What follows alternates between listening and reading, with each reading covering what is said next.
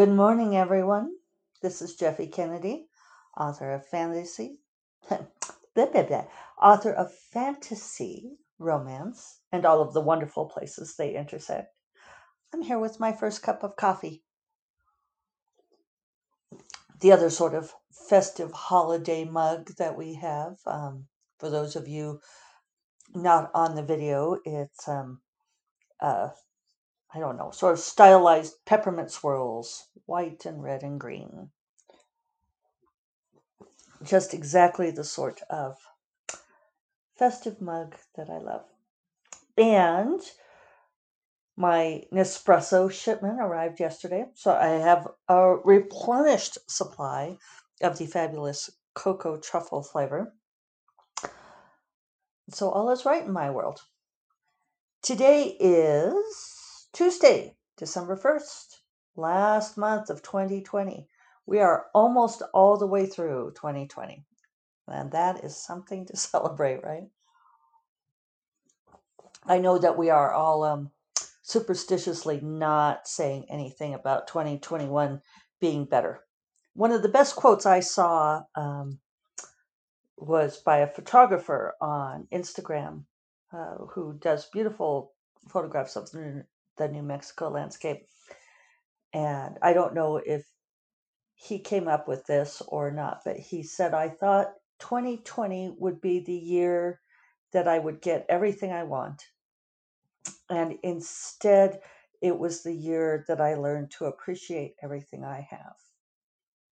And I think there's a lot of truth to that. I think um, for all that it has been a difficult year in so many ways, it's um, has really made us ratchet down the pace of our lives and made us pay attention to what we what we do have and what we value and not to um, you know all of the things we took for granted you know like all the years that we traveled for thanksgiving to see family and grumbled about it.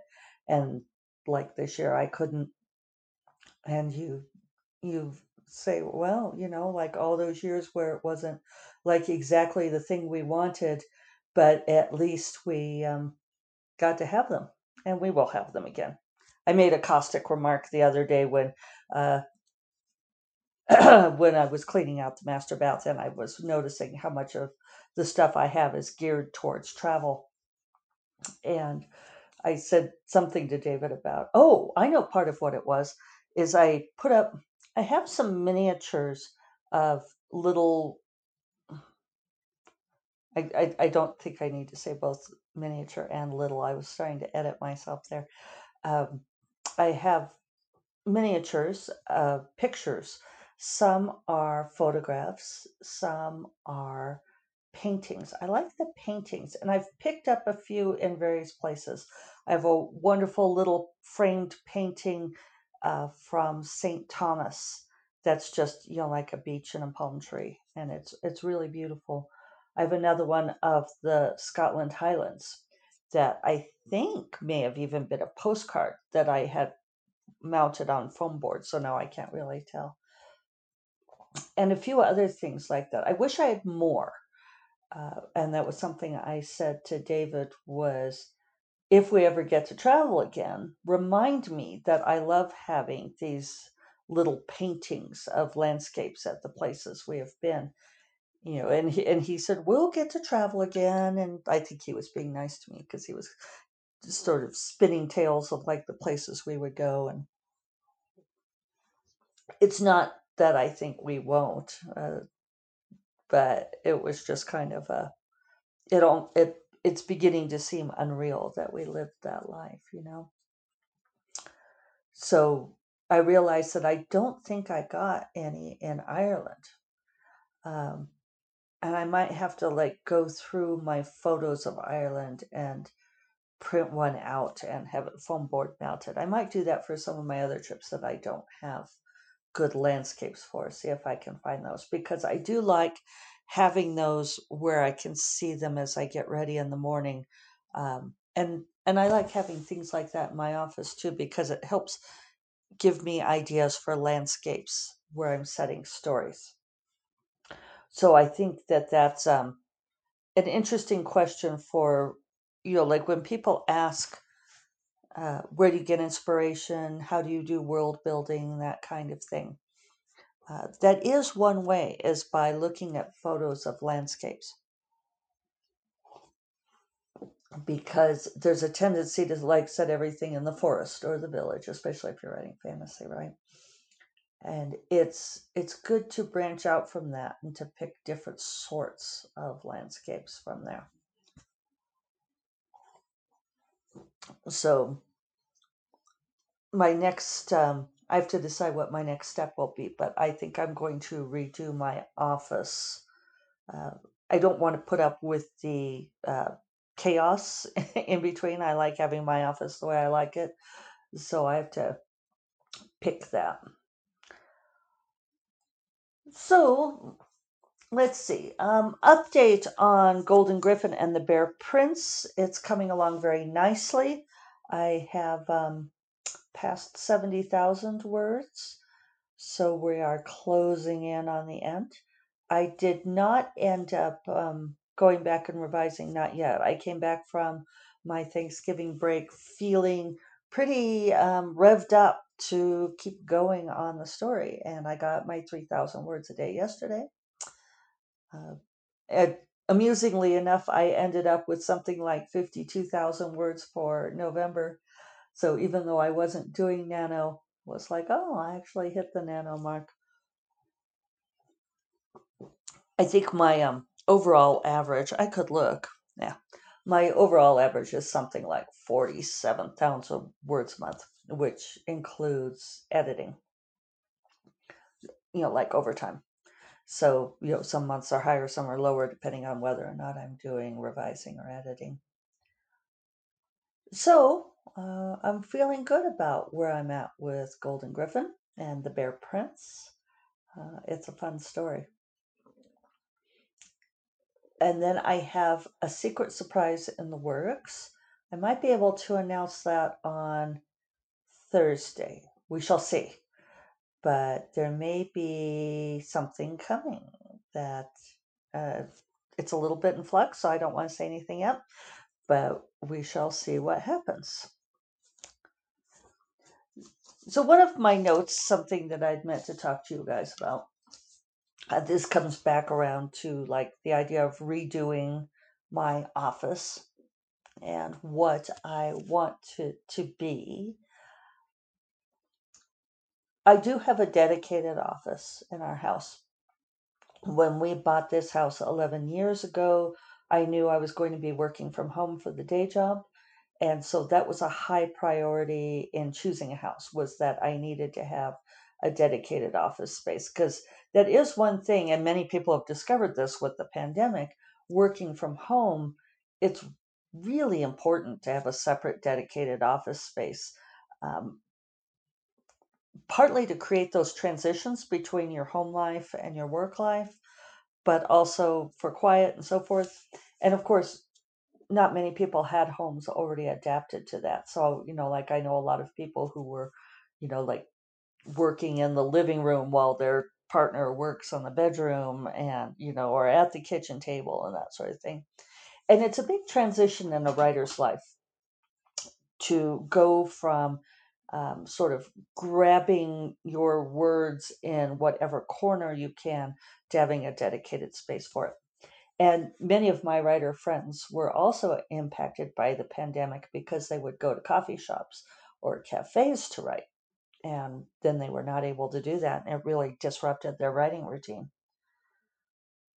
So even before we moved into this house, I had our old house, I did have a the guest bedroom, which was this huge attic, converted attic room, um, was I actually had two desks. It was big enough that I had two desks, one for day job, one for my writing desk. I don't have room for that in this house. But then in 2015, I quit my day. Well, I was laid off from my day job and went to writing full time.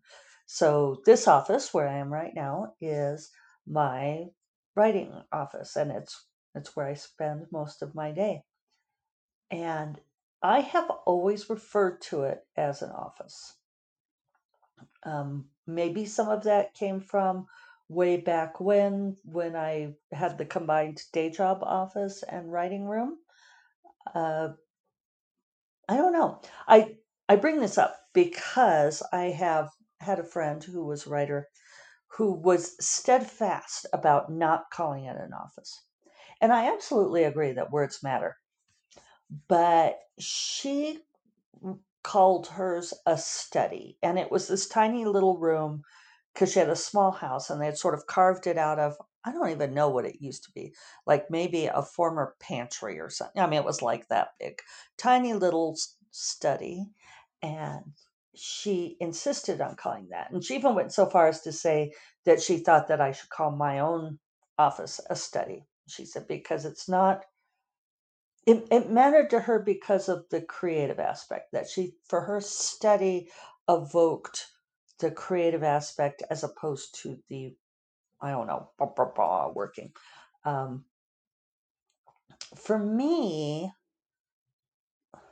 i don't know it's interesting to think back. I, I do think words matter but what's most important is what they mean to you And for me, you know, like for a lot of my early career, my office was a laboratory. I, you know, I had a desk in a laboratory. So I didn't really have a separate space. In graduate school, I had offices here and there, um, but they weren't places I necessarily liked to work in. Yeah, I don't know. But anyway, I don't mind the term office, but I do think it's important to have a dedicated space. It's it helps with the ritual. You know, I talk a whole lot about um, putting yourself in the right frame, creating that structure so that the creativity can flow in. Uh, you know, it, it goes back to this idea that you never find time to write, you have to make time to write. I also believe you need to make space to write. And having a dedicated space can be hugely important. It also serves as a cue to the other people in your life who think that you're not doing anything just because you appear to be staring at a wall and that you are therefore available to uh, do something for them, which we know is not the case. So it can be difficult, especially if you don't have the luxury that I did of buying a house and saying I have to have a dedicated office space. And and mine is was actually I mean it's it counts as a bedroom on the real estate thing, but it had been set up as an office. There's like a power strip on the wall and that sort of thing. But even if you can't have an entire room set aside because your family is filling up your house or your small condo or what have you, uh, it's good to have an area that you can block out, you know, and you put in your no your noise canceling earbuds and you're not looking at anybody else and it's it's this space that you create at least mental barriers around. It's ideal if you can create physical barriers, but if you can't, then you create the feeling of barriers. Uh, there are ways to define spaces, and you can look up feng shui on this sort of thing, but you know, like sort of turning so that the couch back serves as like a mini cubicle wall because people don't sit on the couch backwards typically unless your children are trying to annoy you, but that's something else. If you create it so that the room faces away from your space, you can define the space. And then what you put on the walls of that space can really matter. I talk a whole lot about influencing the subconscious and sort of the idea is that you put in what you want to come out. So you want to make sure that what you are perceiving, what you see and hear and feel and smell, that all of those things are things that you want to come back out creatively. And again, I know this can be not easy to control, but to the ability that you can, it is a good thing to control. Um, putting up images, things that that really give you that special thrill that you love looking at. That can be important. Um, the music, it doesn't matter so much what the music is. I'm a silence writer, but many people are uh, prefer to write to music. Make sure that the music is something that feeds you, that makes you feel creative, that makes you feel inspired. Um, and that feeling of inspiration, you know, it comes from breathing, right? You know, to inspire is to, it's like to fill yourself with oxygen. So that feeling of inspiration should feel like when you've taken a lot of deep breaths and it's singing through your blood and you feel excited. You want that feeling of enthusiasm and excitement. So you want to choose your images and your music that way. If you like aromatherapy, go for that same kind of feeling and create sort of like this little bubble around yourself. As I redo my office, I am going to make some changes. I mentioned not long ago that I feel like I made a mistake by following it was someone else's suggestion. I thought, well, that's a really good idea. They were saying, Oh, your covers are so beautiful. You should have them all framed and hanging in your office. So I did that for the first five Kensington books. So on this wall over here, I have the mark of the Tala, the tears of the rose, the talon of the hawk, the pages of the mind, and the edges edge of the blade, all framed, and they look nice. But you can see what the problem is as far as creative inspiration, right? If I want to feed in what I want to come out again, well, if I'm feeding in former book covers, then I'm sort of just like putting back in something that's already come out. Uh, even though I didn't create these covers, there's still um, images that came from those stories. And I think that it doesn't work. uh, they're pretty, but it's like, why am I, why do I have, um, why do I have images on my wall of stuff that's already done instead of the things that fill me with excitement? So since the pandemic, I have created on this other wall that's to the side of my desk um, what I think of as my Zoom background. And my Zoom background uh, has like my big poster of the fiery crown. Uh, it shows my awards. Uh, I have my books arranged. So I think I'm going to do more of that to create uh, a suitable Zoom background because clearly uh, that part of our lives will not go away, even when we get to return to actually gathering in person. I think we will be continuing to do um, online stuff, video conferencing stuff. So I definitely need to keep my Zoom background. So I'm going to recreate that. But then elsewhere in my office, I am going to have it be all things that I like to look at. And so one one stage of that, and I'm going to move you guys just a little bit. I did go ahead and put up these pictures. It's probably hard to tell what they are, but I had some of my Sorcerous Moons book covers in those and uh, in those frames. And I decided, okay, I'm going to start at, by taking those out and putting up some pictures that I previously hadn't had room for. So that's a, a local artist. She actually lives not not far from me in our neighborhood, and I really love her her stuff. We have a um, one of the cool things about where I live in Santa Fe is we have studio tours, and maybe we'll get to do those again. Uh, the next one should be, I think, in May, and you get to go from house to house and see people's studios. There we are back. See, artists call their offices studios.